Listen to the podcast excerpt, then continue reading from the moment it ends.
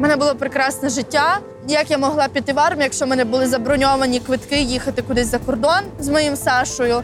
Та навіть ще не поховала, мені вже поради роздавали. Молода, знайдеш ще собі. Тобі ще ж дітей треба народжувати. Та що там, то вони м'ясо собі нагонять і все. Але то м'ясо теж може стріляти. І то м'ясо вбиває українців. Я серед неймовірних людей. Я серед військових. Це, це наші супергерої. Привіт! Мене звати Дарка Гірна, і це подкаст Стилет чи Стилос. Спільний проєкт Центру досліджень визвольного руху та Ukraїner про українців-сучасників, які долучилися до Збройних сил України та пішли воювати з російськими окупантами. Герої подкасту це українські інтелектуали, які, як і багато українців, опинилися на роздоріжжі вибору: взяти до рук автомат чи битися словом, стилет чи стилос. Разом ми досліджуємо питання, якою є роль української інтелігенції в окопах, звідки бере початок ця війна та якою буде Україна після нашої перемоги.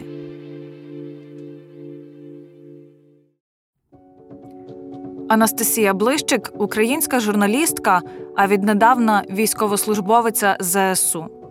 23-річна дівчина залишила омріяне життя в столиці, кар'єру на телебаченні і долучилася до лав Збройних сил України. Війна вже забрала в неї найдорожче кохання її життя. З Анастасією Блищик ми зустрічаємося біля стели на в'їзді в деокуповане місто Ізюм, що на Слобожанщині. В новому однострої ЗСУ із красивим макіяжем та акуратно зібраним волоссям вона запрошує мене в чорний армійський пікап.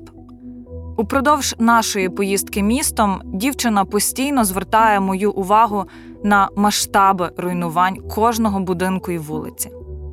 Врешті ми зупиняємося неподалік біля п'ятиповерхівки, яку зруйнувала російська ракета. Фото цього понівеченого будинку облетіли всі світові медіа в березні.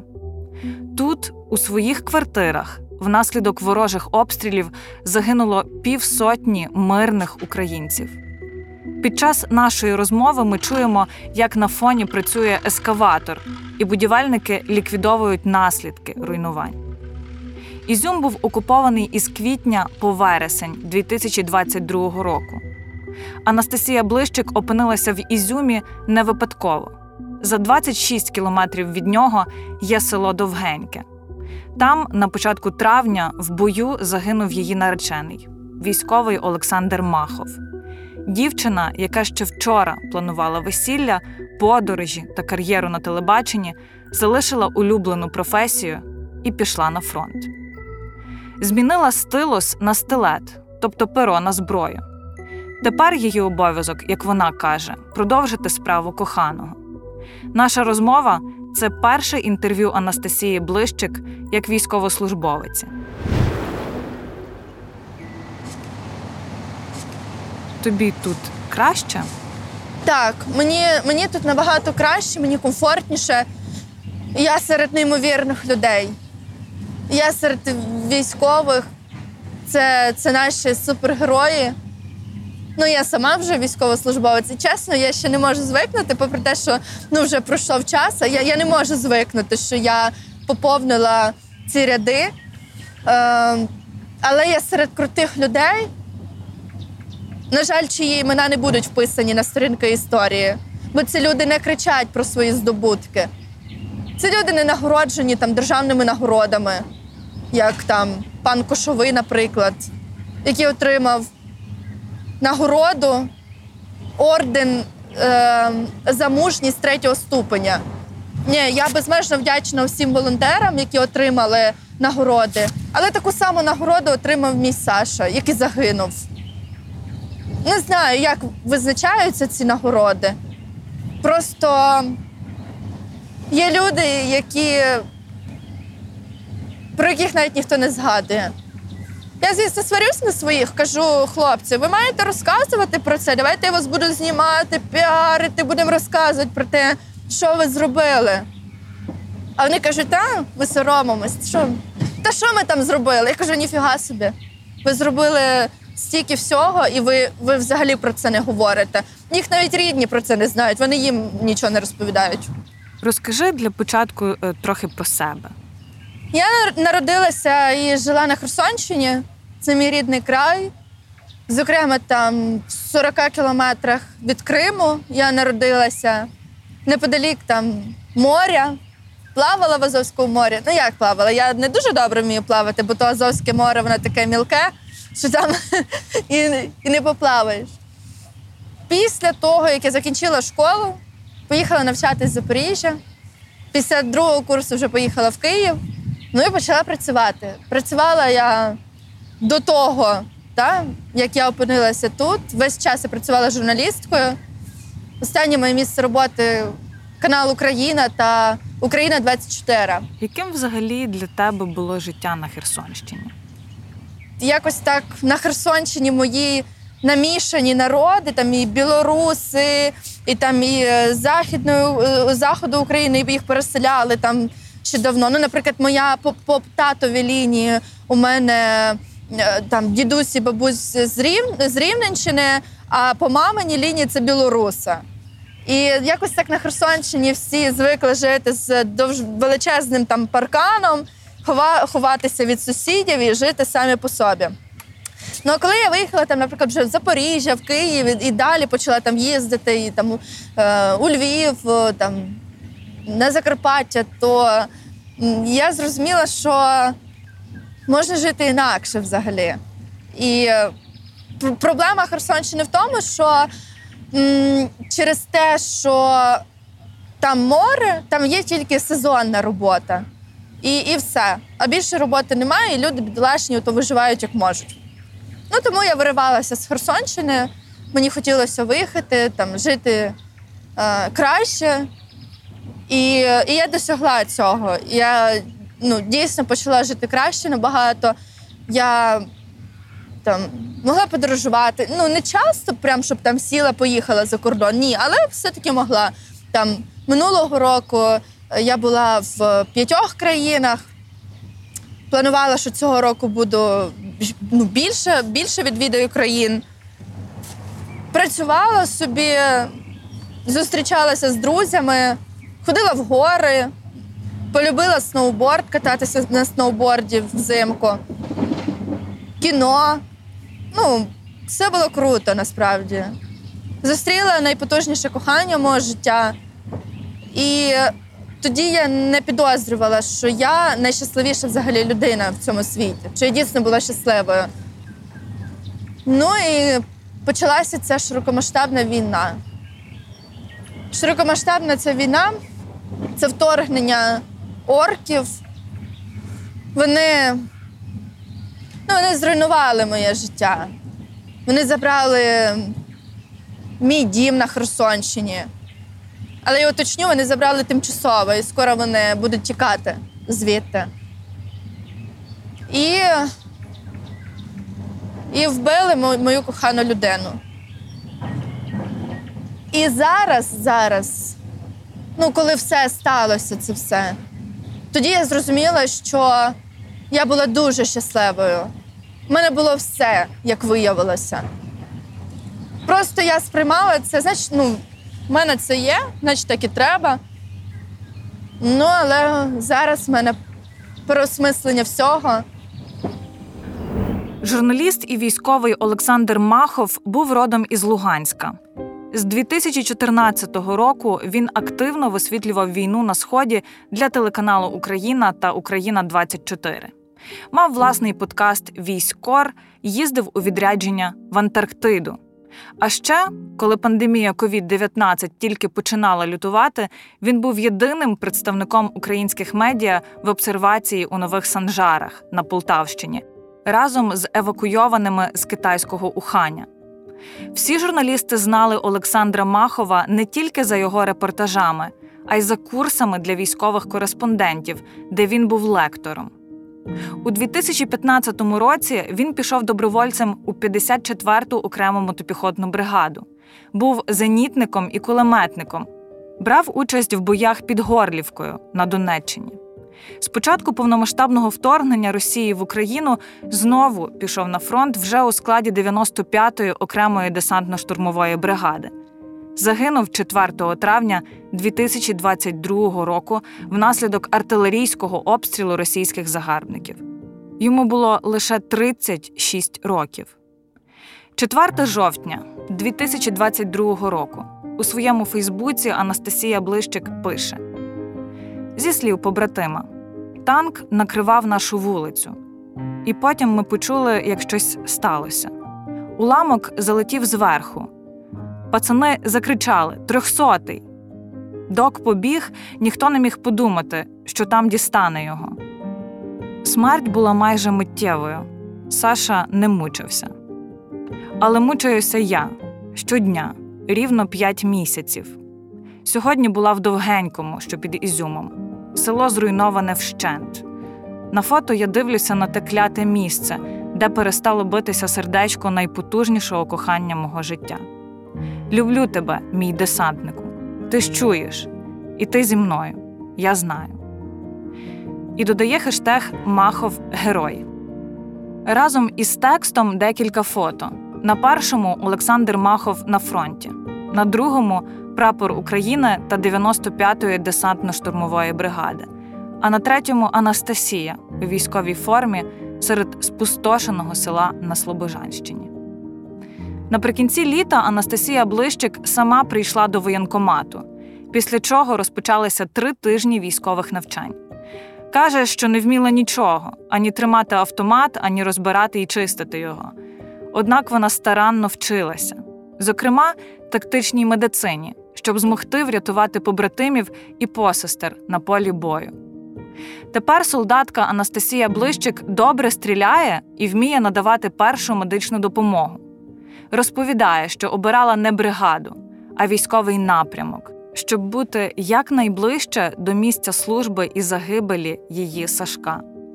З першого дня, коли ЗСУ звільнили Ізюм, дівчина разом із підрозділом зайняла оборону міста. Чи не є армія для тебе якоюсь мірою способом втечі? Я дійсно втекла. Тому що в цивільному житті я зрозуміла, що мені некомфортно, враховуючи, що ну, як все сталося, ну не можу я ходити там, сидіти в кафе і пити каву. Я це робила, але ну, некомфортно. некомфортно. Я зустрічалася з друзями все одно, е, щоб не, щоб не бути, щоб не залишатися сам на сам. Але це буде так відверто. Я не хочу, щоб я, ну, я не хочу, щоб хтось на мене образився. Але ну, ти перша, кому я зараз даю інтерв'ю спочатку, ну, з того моменту, як я тут. Тому що ну, забагато уваги до мене. І я ніби під наглядом була. Ніби під наглядом там, і з боку моїх колег-журналістів, та й просто усіх там людей. Тому, тому я подумала, що мені треба трішки втікти, і плюс я три роки задумувалась над тим, що піти в армію. Але знову ж таки, в мене було прекрасне життя. Як я могла піти в армію, якщо в мене були заброньовані квитки їхати кудись за кордон з моїм Сашою? Якщо ми там планували поїхати, ну і поїхали потім на Миколаївщину посплавлятися на байдарках. Ну, було купа планів, і тому це були просто думки. Ну, а коли я пережила найстрашніше, е, то я зрозуміла, що зараз якраз і настав той час, і що треба вже не думати, а йти. Тому я пішла. Мені, коли я там зізналася деяким людям про те, куди я йду, я я не говорила довго нікому про це. Мої батьки не знали, там сестра не знала. Але де кому я зізнавалась, мені всі казали, Настя, ти тут будеш корисніша, ніж там. А, Але ну, для мене це звучить як виправдання, тому що ну, легко сказати, що там там корисніше. Там є дуже багато людей, які і так там волонтерять, збирають усе. Я сама цим займалася. Я допомагала армії. Боже, я всю свою зарплату віддавала на армію, тому що мені здавалося, що я роблю замало. Я була на своєму інформаційному фронті, але ні, ні, я розумію. Ну, я вважаю, що тут я потрібніша зараз. Звісно, після нашої перемоги я хочу повернутися далі в журналістику, працювати собі. Ну тому що без журналістики я не можу. Це моє. Ну я люблю це, як то кажуть. Анастасія Блищик каже, що її Сашко, загиблий на полі бою, заслуговує звання Героя України. Вона планує ініціювати відповідну петицію до президента України. Раніше одна петиція про її нареченого вже перемогла. Вулицю, названу на честь генерал-майора Червоної армії Віктора Жолудєва, Київська міська рада перейменувала. Із 27 жовтня 2022-го вона носить ім'я Олександра Махова. За це ще в червні в мобільному додатку Київ цифровий проголосував 15 тисяч 551 українець. У той день Анастасія Блищик пригадала на своїй Фейсбук-сторінці початок повномасштабного вторгнення. Цитую її допис: Саш, ти ж цілий день був в дорозі. Відпочинь, до військомату підемо завтра. Настю, ти ж читаєш новини. Ти бачиш весь той піздорез. Я так не можу, я не засну. Там гинуть цивільні та мої побратими. Цитує дівчина розмову з коханим і додає: не ховався, не чіпляв собі перуку, щоб виїхати з України, та говорив: Я там, де найбільше зараз потрібний. Ось де справжній герой, і вулиці імені Махова в Києві бути. У нас е, все ще патріархальне суспільство, і жінкам в армії часто непросто. Е, Починаючи від е, сексизму до якихось побутових незручностей, наприклад, форма бронежилета, гігієна в польових умовах і так далі. З якими труднощами ти зіштовхуєшся як жінка, і що б ти змінила? Ну, мій Сашко, так як він воював в АТО в 2015-16 роках, після того, як ми з ним, як кажуть, воз'єдналися, зустріли одне одного і почали зустрічатися, він мені дуже багато розповідав про війну щодня. Ми щодня говорили про війну, про те, як було йому. Він розповідав мені про ці всі умови. І колись потім я йому поділилася, кажу, Саш, ну в мене взагалі такі думки, і ти теж на війну. І він тоді, через деякий період часу, зняв е, сюжет про жінок на війні і показав мені, каже: Настя, подивись, ну ти ж каже, мене красива, ти естетка, як ти в цьому будеш? Він казав мені. Ну, тобто, коли я сюди їхала, і мені дуже там багато людей і військових казали. Та ти не знаєш, куди ти їдеш, ти не знаєш, які там мови. Я казала, я все знаю. Теоретично знаю, практично ще ні, але нічого я справлюся. Звісно, що там е, чоловікам легше, вони там протерли собі голову і пішли. Там я я досі не можу вимити голову свою, там тому що ну це треба повноцінно дівчатам не зрозуміти двічі помити голову, тому що один раз там воно все не змивається. Ну немає такої можливості. Та й нічого, не помилася три дні. Ну дякувати, що придумали там серветки, та той самий сухий шампунь. Нормально. Попрати не, змогла попрати, то нічого потім попру. Ну тобто я була до цього готова. Я знала, куди я йду. Е, Саша про це дуже багато розповідав мій. Тобто, ну я не боялася. Я не боялася. Е, Навпаки, я готувала себе до най-найгіршого. Звісно, я не знаю, де я завтра опинюся, е, і які будуть там умови. Ну мене це не лякає. Щодо броніків, то Ну, звісно, хотілося б, щоб тут були якісь виїмки. Але нічого, у мене такий бронік хороший. Тут е, мені підігнали, підігнав мій друг. Е, Про мене дуже ну, піклуються мої друзі. Там в мене нових друзів дуже багато з'явилося. І це і Сашка, друзі, які стали моїми друзями. Про мене дуже багато людей піклуються і допомагають. Ну, це нормально, все, все окей в мене. Сказати, що ми тут рівні, це теж я не скажу. Ну, чоловіки є чоловіками, і в армії чоловіки в них є така штука, що вони от вони бачать жінку і всім хочеться її захистити і допомогти. Я не проти цього. Я не проти, якщо мене там ну мені в чомусь допоможуть. Я тільки за. І цукерки теж хай пригощають. Настю, масштаби цієї війни наскільки великі, що журналістика теж зараз стикається з великим викликом. Стандарти переглядають, бо дуже багато горя, втрат. В тебе після загибелі Сашка декілька разів брали інтерв'ю. Що б ти могла порадити колегам-журналістам, чого не можна питати і на чому не варто акцентувати, говорячи е, з тими, хто пережив втрату близьких людей? Напевно, мені легше говорити з журналістами, тому що я сама журналістка. Я знаю, що будуть там різні питання. Е, ну, я розумію усіх колег-журналістів, що вони хочуть там запитати і для чого це вони хочуть запитати. Е, але я спілкуюся з жінками, які теж втратили своїх коханих. І їх дратує там ось ця увага. Ну, наприклад, ну, м- поховання.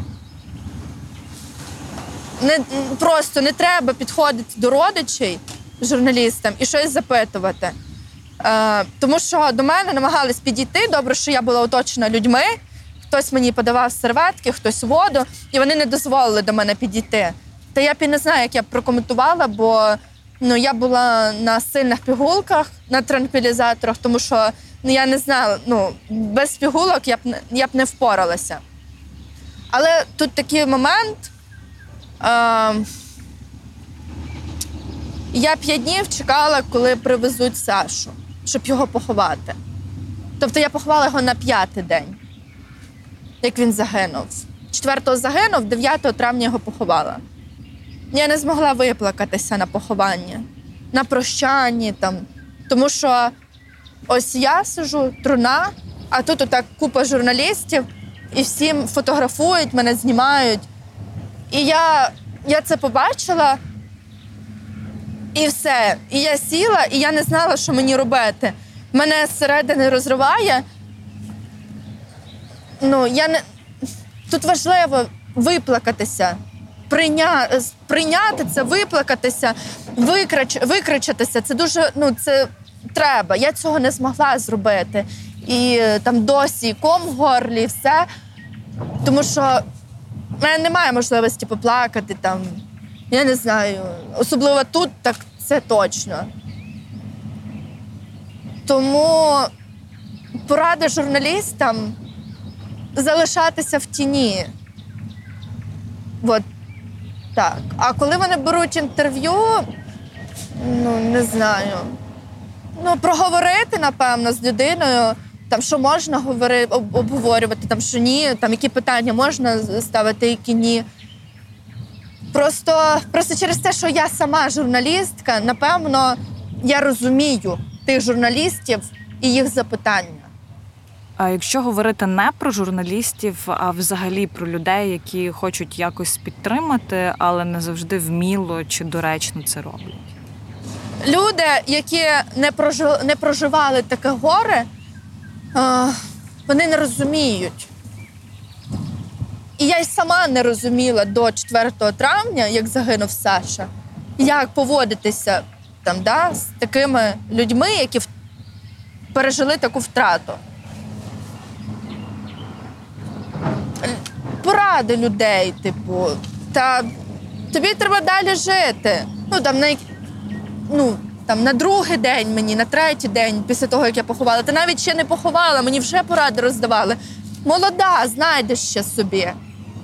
Тобі ще ж дітей треба народжувати. Я це читала там, або мені по телефону говорили. Краще не треба такого говорити. Ну, звісно, я не ставлю на собі хрест. Я хочу бути щасливою, я хочу мати родину. Але я про це зараз не думаю. Там п'ять місяців, як немає мого Сашка. Це дуже мало часу пройшло. Я не знаю, скільки ще треба, щоб мені е, боліло менше. Воно навпаки, мені, мені зараз більше боляче, ніж навіть в день поховання. Я не знаю, як це описати. Можливо, через те, що тоді я не усвідомлювала. Зараз приходить до мене усвідомлення. Але всі е, поради людей, та досить вже плакати, та все тобі треба жити. Е, я ще не поховала. А, мені навіть моя мама каже: та все, перестань писати пости в Фейсбуці, оці такі, не треба. Я кажу, мама, ну тобто, не треба мені радити. Я роблю те, що я відчуваю. І так, як комфортніше мені. І поради роздавати не треба. Або як оце, як могли написати як ти. Колись от написали мені як ти. Я отак відкрила телефон і прям діалог.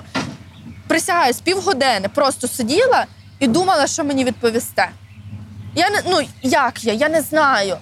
Але потім я придумала, що відповідати на питання, як ти, я відповідаю по-різному. Ну, по-різному. Все. Краще запитати у таких там, да, у людей, які втратили когось із рідних, як проходять твої дні. Там. Або запросити цю людину на каву.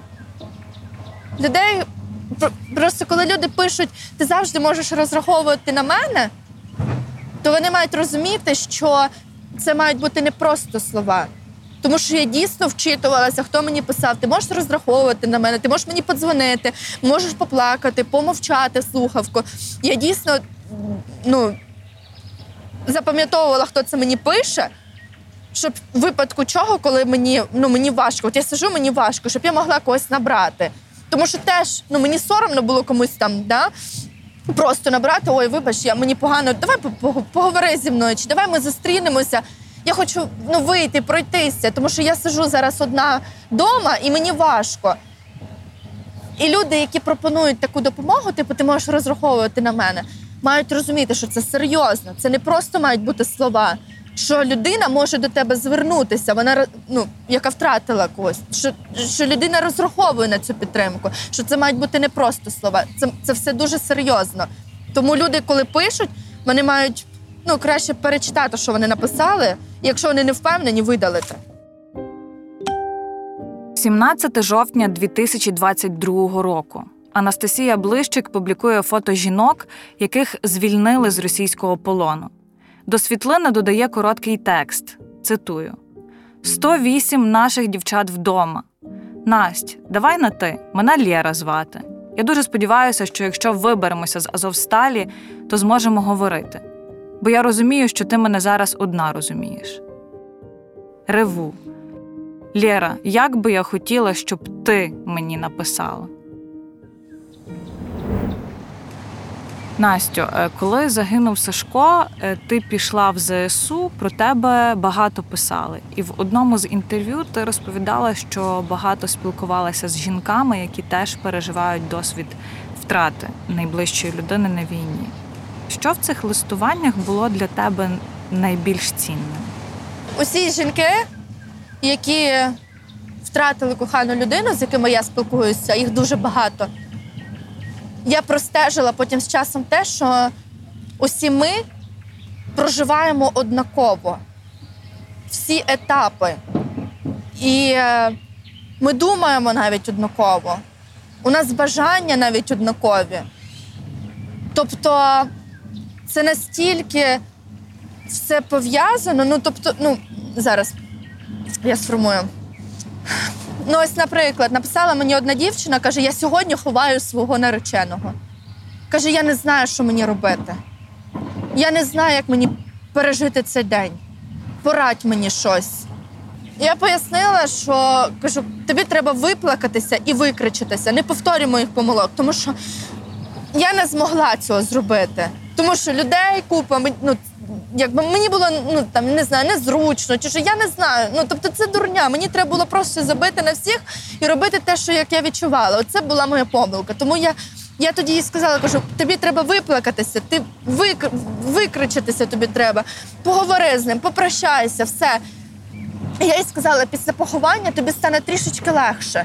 Я не знаю, як воно так. Ну, мені було легше. От після поховання просто я лежала ввечері, і в мене навіть сліз не було. І потім вона поховала ця Богдана і пише мені: да, мені стало легше.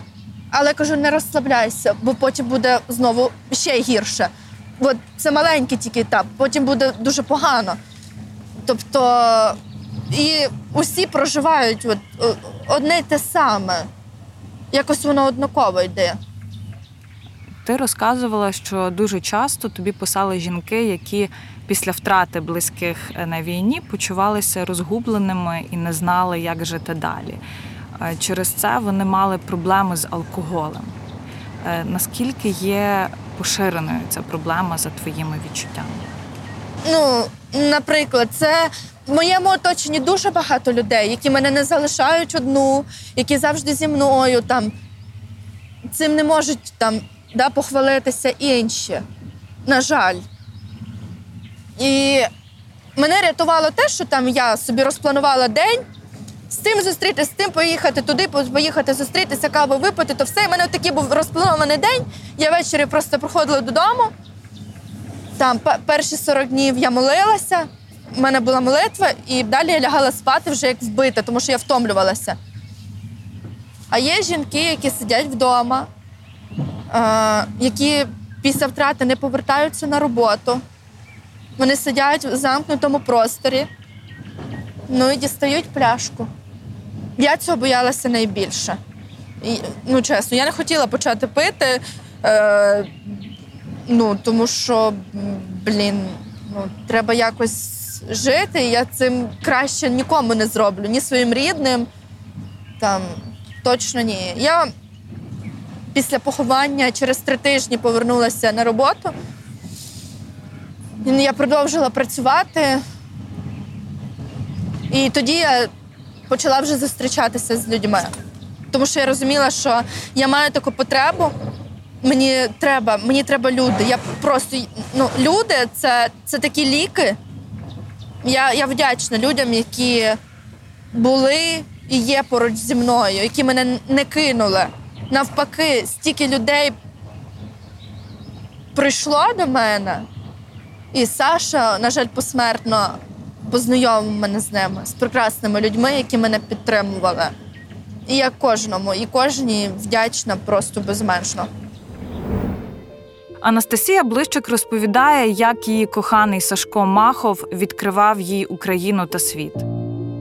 З особливою теплотою вона згадує поїздку до Коростишівського каньйону, Канева, Суботова, Львова, в якому, до речі, дівчина вперше побувала лише рік тому завдяки нареченому.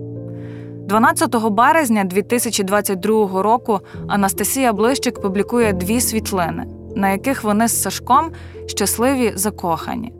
На одному фото вони на тлі моря, на іншому серед гір. І короткий текст: після війни буде і море, і гори, і мільйон поцілунків. Попри все, що дівчині вже довелося пережити, вона не втрачає віри в майбутнє, за яке боровся її Сашко, а тепер і вона. 27 жовтня того ж року у своєму Фейсбуці Анастасія Блищик пише: Попри те, що російські терористи вже 8 років намагаються нас знищити, я хочу й далі планувати своє життя. Навіть це не буде щось занадто масштабне, але після служби я почну бігати, куплю автівку та буду подорожувати Україною. Світом теж треба побачити усі океани. Запишуся на ті кляті курси англійської, оновлю повністю гардероб. І найголовніше не відкладатиму більше нічого на потім. Плануйте своє життя, не дайте ворогу нас зламати. Який твій е, найяскравіший спогад про спільну подорож із Сашком? У нас була Болгарія, море, і ми з Сашком вже тоді були сім місяців разом. І ми приїхали в Болгарію, така там була тераса. Ми з ним там е, сиділи на терасі і пили вино. І він каже: я зараз хочу сказати. Він почав так довго-довго говорити про мене, про свої почуття до мене, і потім каже: взагалі, я хочу тобі сказати, що я тебе люблю. А я йому теж хотіла сказати в Болгарії, але на березі моря. Він мене випередив буквально на один день. Просто до цього ми, не говорили одне одному Я тебе люблю. Тобто для нього це такі слова, якими він не розкидається. І я так само. Е, І ми зізналися одне одному в коханні. І тому тому я запам'ятала найбільше цю подорож. І останню нашу подорож.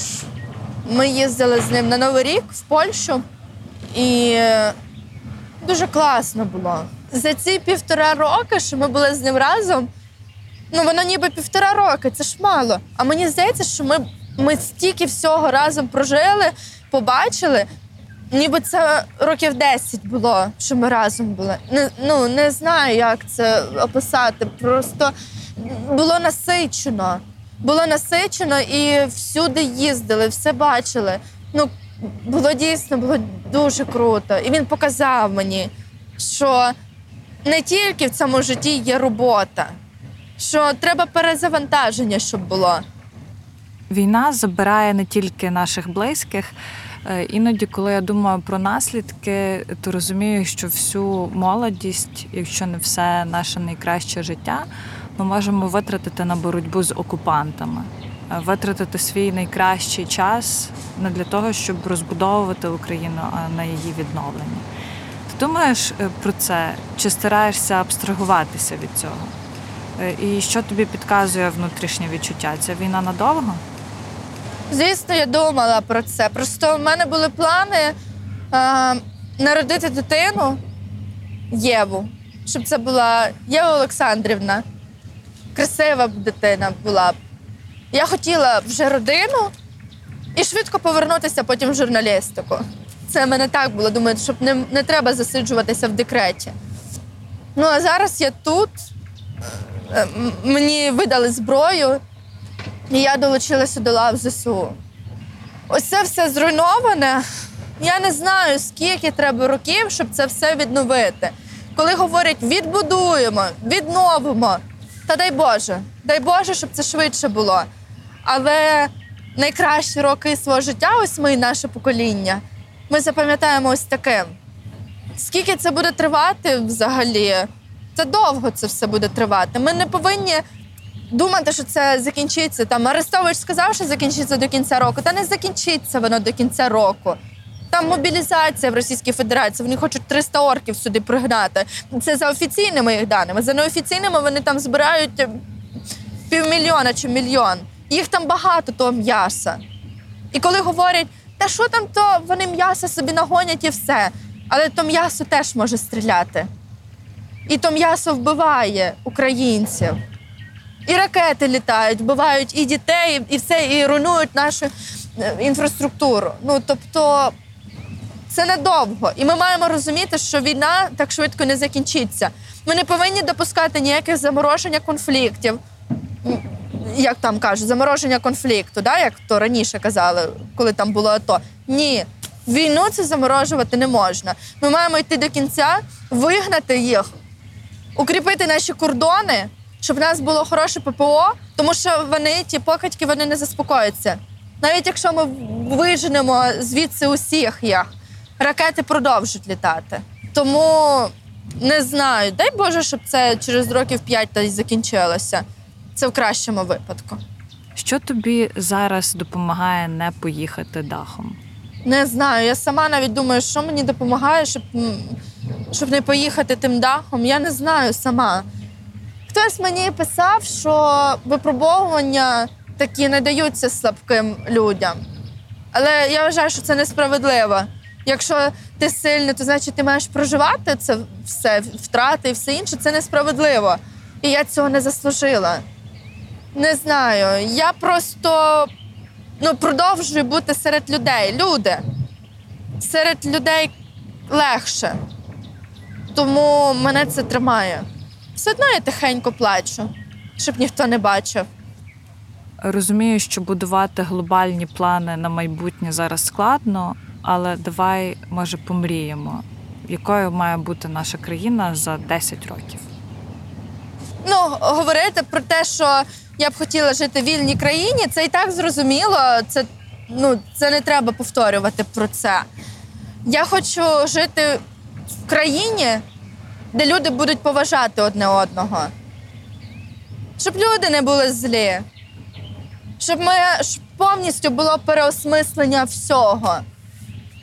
Знову прийдуть люди в коментарях, скажуть, що я набридла, але я хочу жити в країні, де говорять своєю рідною мовою. Тому що для мене це ну, ніяка різниця. Для мене це, ну я не знаю, для мене це і так зрозуміло. Я живу в Україні, говорю українською. Все. І я хочу, щоб люди дійшли до цього не примусово, самі, свідомо. Я вже радію, коли бачу, там, що діти там говорять українською. Тобто, це оце покоління, ну, я, які започатковують масштабно більше. Тобто, я ну раніше я говорила російською, але потім ну, я свідомо перейшла, з мене там сміялися, що в мене суржики було все, що завгодно. Бо я як говор... я сама сміялася з себе, чесно. Але в мене був свідомий перехід. Тому я хочу, щоб було переосмислення. Я хочу, щоб була повага до військових. І це не те, що я зараз е, сижу да, в військовій формі і хочу цього. Ні, ні. Просто я бачила, яке було відношення до військових, да, коли вони були в АТО. Як говорив мій Саша, я е, кончений контужений атошник. Я спочатку цього прикола не розуміла. Він каже, це так люди називають нас. Кончений контужений атошник. Я не хочу, щоб цього було, щоб це було. Я хочу, щоб була повага. Що якщо наш військовослужбовець заходить е, там в громадський транспорт, щоб не кричали плати гроші, ти там сидів е, в АТО пив. Ну, це, я була свідком цього, як маршрутку зайшов. Військовослужбовець, він, жив в окопах, та ти не знаєш, в яких умовах, що він що він взагалі бачив і е, що він пережив на тій війні. Тому я хочу, щоб була повага до військовослужбовців. Я хочу, щоб була повага до військовослужбовців. Я хочу, щоб люди переосмислили та почали говорити українською мовою, тому що ми в своїй країні, і в нас державна, державна мова українська. І ворог наш як сказав, ми йдемо захищати наших російськомовних. То ну, хай люди самі роблять висновки. Я не хочу правда нікого образити. Просто ну, для мене це важливо. Як там говорять, е, там багато військовослужбовців говорять російською мовою. Ну я теж військовослужбовиця, і я захищаю цю країну, і я захищаю цю мову. Тому я б хотіла, щоб люди проявляли повагу. Е, Я знаю, що ти хочеш написати книгу і зняти фільм про Сашу. Да. Я дуже хочу зняти документальний фільм. Буде називатися Журналіст. Тому що Саша так хотів, щоб його фільм документальний називався Журналіст. В нього був позивний журналіст. Він ділився ідеями, як, би він бачив цей фільм. На жаль, він мав розповідати тому фільмі, як все відбувалося, описувати всі бої. Але ну, будуть описувати його побратими. Плюс е, я знайшла Сашка телефон, тому що він знімав дуже багато всього для цього документального фільму з 24 лютого. Не могли спочатку знайти телефон. Я писала, просила, але ну, хтось хотів від собі телефон. той. Але я, я просто наголосила на тому, що для мене це важливо. Я їм писала: я можу вам заплатити гроші за цей телефон. Все. Хочете, оплачу вам повністю телефон, тільки віддайте мені, тому що для мене це важливо. Тому я розпочну одразу роботу над документальним фільмом. Як буде перемога, як мене відпустять вже звідси. Тому що зараз всі військові служать до перемоги. Зараз немає такого рік, чи два, чи три. Контракт, контрактник ти чи мобілізований. Зараз немає різниці. Всі служать до перемоги. Я сподіваюся, що вона буде якнайскоріше, тому що в мене є дуже багато планів. Та сама книжка на основі дописів Сашка. І це буде авторство Сашка і моє авторство, тому що я буду описувати ще там про нас, про те, як ми були разом. У тебе ще дуже багато роботи. У мене дуже багато роботи, тому е, зрозуміло, що я б не хотіла, щоб мене тут вбили. Але ну, ну, всі усвідомлюють ризики, всі, хто йдуть на війну. Але я б не хотіла, правда. Я хочу вірити, що Сашко поруч зі мною, що він мене оберігає, що він мій янгол-охоронець. Він, він мене не кине. Я, ну, я хочу вірити в це. Це був сьомий епізод із циклу розмов в окопах. Я, Дарка Гірна, говорила з тележурналісткою та військовослужбовицею ЗСУ Анастасією Блищик. Не забувайте підписуватись, ставити вподобайки та залишати коментарі на Apple Podcast. Інтерв'ю виходить у трьох різних форматах: як відео на каналі Обличчя Незалежності, як подкаст Стилет чи Стилус, та як лонгріди на сайті Ukrainer. Щоб не пропустити наступні випуски, стежте за нами на всіх зручних для вас платформах. Партнери студія звукозапису Гур Гури.